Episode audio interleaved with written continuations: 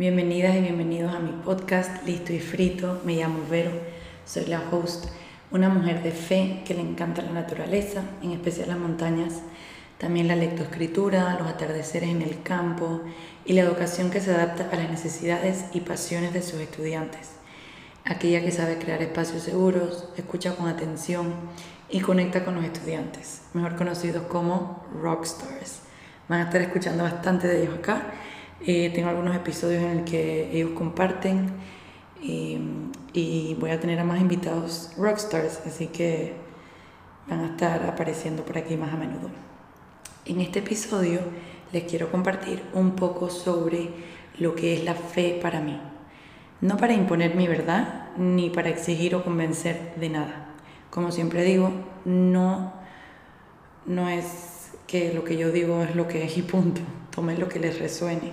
Yo no soy quien para decir qué está bien y qué está mal. Y en esta ocasión, simplemente eh, me permito expresar cómo la fe cambia mi día, todos los días. Y eso mismo te deseo a ti que me estás escuchando. Eh, va a ser un episodio, creo que un tanto más corto. Eh, eh, si es algo que les gusta eh, y quieren que comparta más de eso por acá, con todo gusto lo hago. Hoy, I'm gonna keep it simple. Para mí la fe es gratitud prolongada y sostenida en el tiempo. Es como un estado del cual no quieres salir y todo lo que ves, haces y eres está sostenido por esa certeza de que todo al final makes sense. Puede que ahorita no, pero en algún momento lo hará.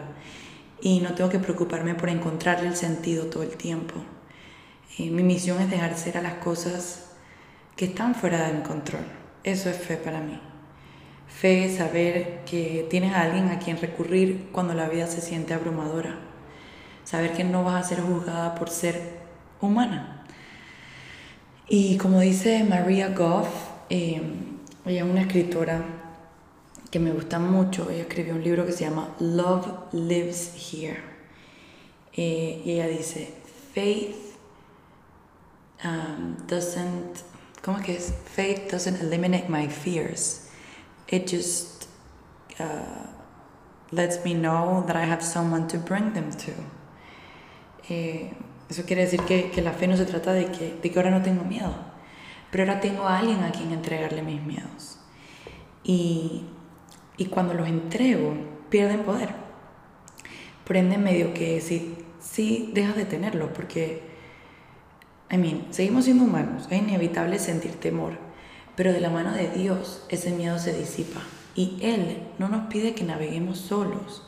Él nos guía y nos toma de la mano si se lo permitimos. Y esto me acuerda un poco a lo que hablo con mis rockstars sobre nuestros miedos en general, eh, or whenever we're vulnerable, y hablamos de esas cosas que nos que al final vienen del miedo, la inseguridad, la ansiedad, la preocupación, la frustración, todo eso viene de un miedo mayor. Y cuando se lo compartimos a alguien, como que nos lo sacamos del pecho, entonces eso va perdiendo poder. Así mismo yo siento que es el miedo cuando yo se lo entrego a Dios. Y entregárselo es comunicárselo, decirle, Dios, estoy aterrada con esta circunstancia que estoy pasando. Yo te entrego estos miedos porque ya yo no puedo más. Y, y poco a poco uno va soltando, y eso es fe para mí. Y para mí la fe es despertarme todos los días y saber que Dios cuida de mí. Que las cosas no tienen que salir como yo quiero que salgan, pero van a salir como tienen que ser. Y es que eso es la fe, surrender en algunos momentos. Y no por eso me voy a echar en el sofá esperando que me ocurran los milagros o que Dios resuelva mis problemas. Pero es saber que there's just so much I can do y que del resto se encarga Él, porque no tengo el control de todo y jamás lo tendré. Es aprender a soltar cuando ya es algo que no nos corresponde y se nos sale de las manos. Y para mí, la fe no es que Dios me va a cumplir todos mis deseos, pero sí es saber que va a pasar lo que tenga que pasar. Eh, para mí es como pedirle a Dios que me ponga las personas en el camino necesarias para seguir una vida de bien, nutriendo aquello que me apasiona, que como mencioné anteriormente es apoyar a, a los rockstars a, a conservar su autenticidad y que sepan que son suficientes, que son amados tal y como son. Para mí la fe no se trata de juzgar. En la fe sabes que cuando apuntas a alguien, tres dedos quedan apuntándote a ti. La fe es reconocer y agachar la cabeza cuando has hecho mal, saber pedir perdón y seguir tu camino, sin darte duro, simplemente un paso a la vez. Vuelvo y me paro y sigo. Reconozco que soy humana y que la voy a embarrar. Para mí la fe se siente y se vive. Es algo que uno como que sabe.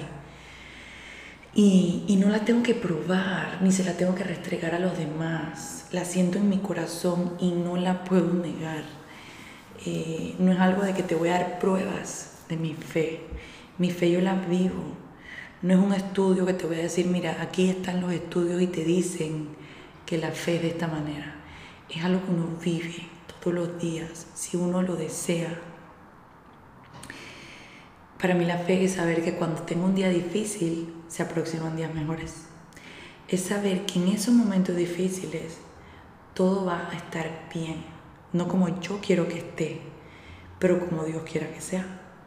La fe es tener esperanza. And surrender.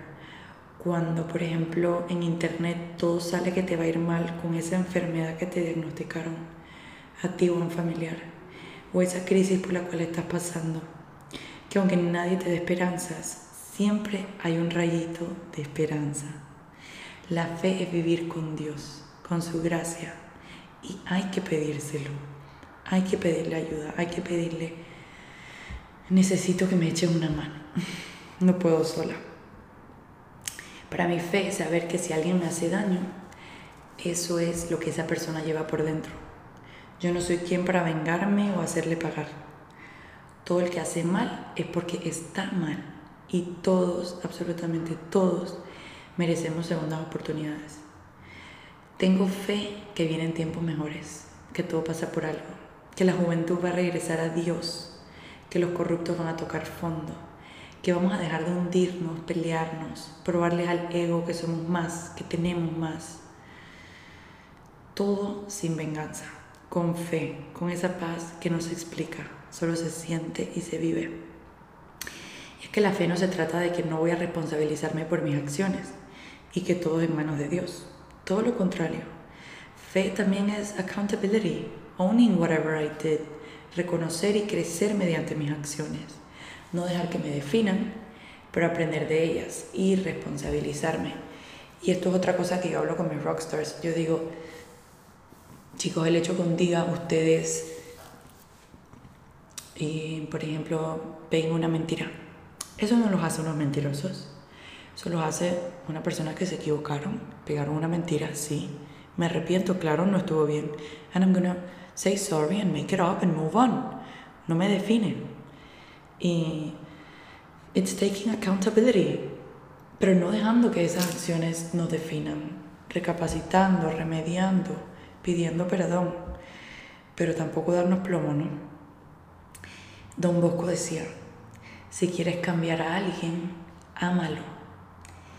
Y desde que le escuché a un padre que se llama Jonathan Mendoza decir estas palabras, no puedo dejar de ver en los demás esa necesidad de amor y en mí el llamado de amar, sin importar el outcome, sin importar que lo sepan o no recibir.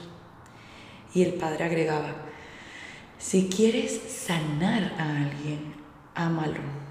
Es que el amor es tan poderoso, es tan poderoso.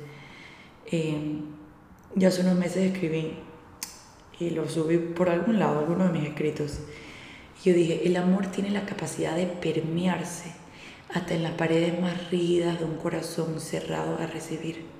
Porque todos en uno u otro momento nos hemos cerrado al amor. Porque nos han lastimado, porque nos ha ido mal en una relación, porque no, nuestro amor no fue correspondido, no nos amaron eh, como necesitábamos de pequeños, por traumas, etcétera. Pero siempre tenemos el amor de Dios, que es incondicional y que no sabe de restricciones. Solo da. Entonces yo me pongo a pensar y digo, lo mínimo que yo puedo hacer es entregarle ese amor a los demás. No me cuesta nada. Y no soy quien para decir o decidir si alguien merece o no de mi amor. Y es que al final ese amor viene de Dios, porque, claro, esto es... Sí, es que es un sentir, no, no lo sé explicar, pero eso es parte de mi fe, de que, de que mi amor viene de Dios, de que yo no soy capaz de amar si no amo a Dios primero. Porque si no amo a Dios, entonces juzgo, porque, porque no tengo esa paz en mi corazón. Eh, y en mi fe sé que todos actuamos con nuestras heridas, con nuestros traumas, a veces de manera impulsiva o egoísta, inmadura, siempre para protegernos al final. No de maldad, pero bueno, somos, somos seres débiles. Y, y me parece que por más de que, de que actuamos con nuestras heridas, no por eso perdemos el privilegio de ser amados. Y yo elijo amar sin condiciones, siempre teniendo presente que me tengo que amar a mí también, claro, pues no puedo dar lo que no tengo, ni puedo desgastarme sin darme amor primero. Eso ahora, hoy en día lo tengo claro, quizás de chica o de adolescente no, pero ahora sí, y he regresado a poder seguir dando ese amor incondicional que siempre recibí de Dios y que lo sigo recibiendo, y que ahora sé cómo darlo sin desgastarme. Es como amar bien. Y es que tener fe no significa que no puedes tener herramientas para trabajar en ti, para disfrutar, para crecer y socializar, eh, grupos de apoyo, eh, hacer ejercicio, nutrirte bien. O sea, hay muchas cosas que uno tiene que hacer y uno tiene que responsabilizarse por su salud. Eh, yo, yo más bien en mi fe he fortalecido mis destrezas con mis niños en el salón y en mis relaciones, en mi trabajo personal, un poco de todo. Y lo más lindo es que cuando las cosas salen bien, sé que no fui yo sola. Sé que Dios estuvo y está detrás de todo lo que yo hago, lo que digo, todos esos gestos bonitos, todas esas palabras, porque yo le pido a Dios mucho discernimiento. Entonces, cuando uno vive en esa gracia, esa gratitud, uno permite que Dios se plantee en su vida, que Dios nos ama a todos por igual. Eh, y yo sé que Dios me da fortaleza y me utiliza como instrumento suyo para que todo siga como caminando. Y no es fácil, hay sus subes y bajas, eh, pero con Dios nada es imposible. Y cuando estoy en momentos difíciles, trato de no pensar por qué me pasó esta tragedia, sino para qué, qué debo hacer, qué debo cambiar. Le entrego mis deseos a Dios y le pido que me muestre qué quiere Él que yo haga por Él, porque Dios ya sabe lo que nosotros necesitamos y lo que nosotros queremos. Entonces, ahora cuando yo oro, y esto lo aprendí de un tío mío, él, él me estaba explicando esto, él me dice, pide por qué tú, por qué Dios quiere que tú hagas por Él, cómo tú puedes ayudar. Entonces ahora yo oro y le digo, ya tú sabes qué necesito y deseo. Ahora, ¿qué necesitas tú de mí? Porque siempre yo digo, yo le decía, eh, utilízame como herramienta tuya, eh, ayúdame, o sea, ¿cómo puedo hacer el bien? Pero ahora, ahora es como que, bueno, ya te lo he pedido, pero, pero voy a ser más clara. ¿Qué necesitas de mí? Porque antes me la pasaba pidiendo. pidiendo por esto, pidiendo por aquello, por lo otro. Pero ahora entendí que ya Dios sabe todo eso que yo quiero. Y más bien necesito, eh, no tanto lo que quiero, o sea, bueno, lo que quiero y lo que necesito. Eh, pues porque de querer queremos mucho, de necesitar quizás no tanto. Eh, y dice más lo que hacemos por elección que por necesidad. Entonces ahora agrego, ¿qué necesitas tú de mí? ¿Cómo puedo hacer el bien? Eh, y mister Rogers, Fred Rogers, no sé si lo conocen, pero él era, él tenía un programa, se llamaba eh, mister Rogers' Neighborhood or something like that. Yo nunca lo vi, la verdad. Eh, él murió, si no me equivoco, en el dos mil tres. Yo tenía como ocho años, eh, pero de hace unos años he estado leyendo bastante de él y me, me encanta cómo le hablaba a los niños. Eh, él era como un entertainer de niños que se enfocaba en hablar de las emociones, les brindaba espacios seguros. Y él, eh, él siempre decía como, como que there's no one like you, you're special, you're special just the way you are. Él tiene un libro que se llama You Are Special. Y ese libro es tan poderoso. Eh, si, lo, si tienen hijos o, o son docentes, hasta para uno mismo. Es un librito, eh, no tiene imágenes ni nada, o sea, es un libro para adultos que lo puedes abrir en cualquier página y te deja un mensajito de el upbringing de los niños, de algún tip. De, es tan hermoso. O sea, yo siempre lo tengo cerca, me encanta leerlo. Eh, y bueno, con esto que dice mister Rogers, that you're, you're special, just the way you are. Y me acuerda a que Dios nos hizo especiales y nos hizo únicos y nos ama a cada uno por igual, aunque la embarremos. Él sabe que la vamos a embarrar e igual nos ama. La fe me fortalece y me hace amar sin condiciones y saber que todos tenemos un propósito, que todos somos especiales. No importa lo que los demás digan, no importa que me nieguen, no importa que alguien no me ame, no me corresponda, me trate feo. Somos especiales, todos, todos somos especiales. Eh, y knowing that, eh, y bueno, yo tengo fe que, que las cosas no pasan porque sí. Siempre hay un propósito, siempre hay un para qué. Y cuando me estanco en el por qué, ay, ¿por qué me pasó esto? ¿Por qué siempre a mí? ¿Por qué esto? Ahí me quedo, porque no puedo ver más allá. En cambio, cuando logro ver a través de esa circunstancia y cuando logro plantearme el para qué, qué puedo sacar de esto, qué mensaje, qué enseñanza, qué parte tengo que sanar, dónde tengo que crecer, a quién debo ayudar, o quizás no me estoy ayudando a mí. Entonces empiezan a salir todos esos silver linings que, que son bendiciones al final. Eh, y bueno, para mí la fe, y esto lo he compartido antes por acá y es muy especial para mí, es esa vocecita que desde pequeña me decía, todo va a estar bien. Y si no está bien ahorita, lo estará en algún momento. Y, y era como que yo, yo no sabía cómo iba a estar bien. Podía haber una catástrofe, una crisis andante, pero en mi corazón todo iba a estar bien.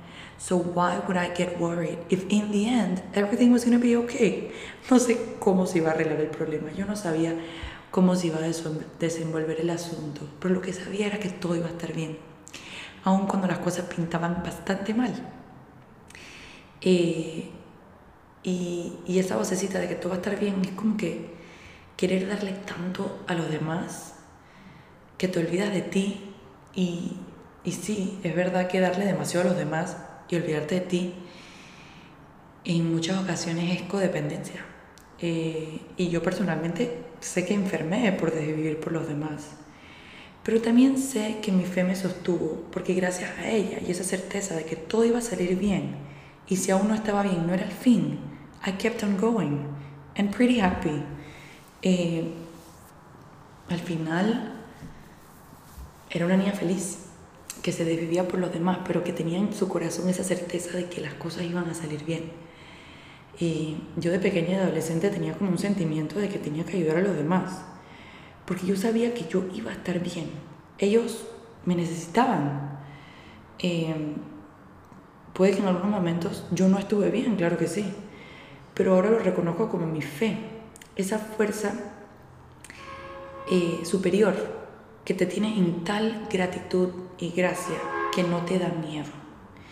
Y en ese momento yo no lo sabía. En ese momento yo nada más tenía este motorcito y esta vocecita en mi cabeza que me decía, everything's gonna be okay, everything's gonna be okay.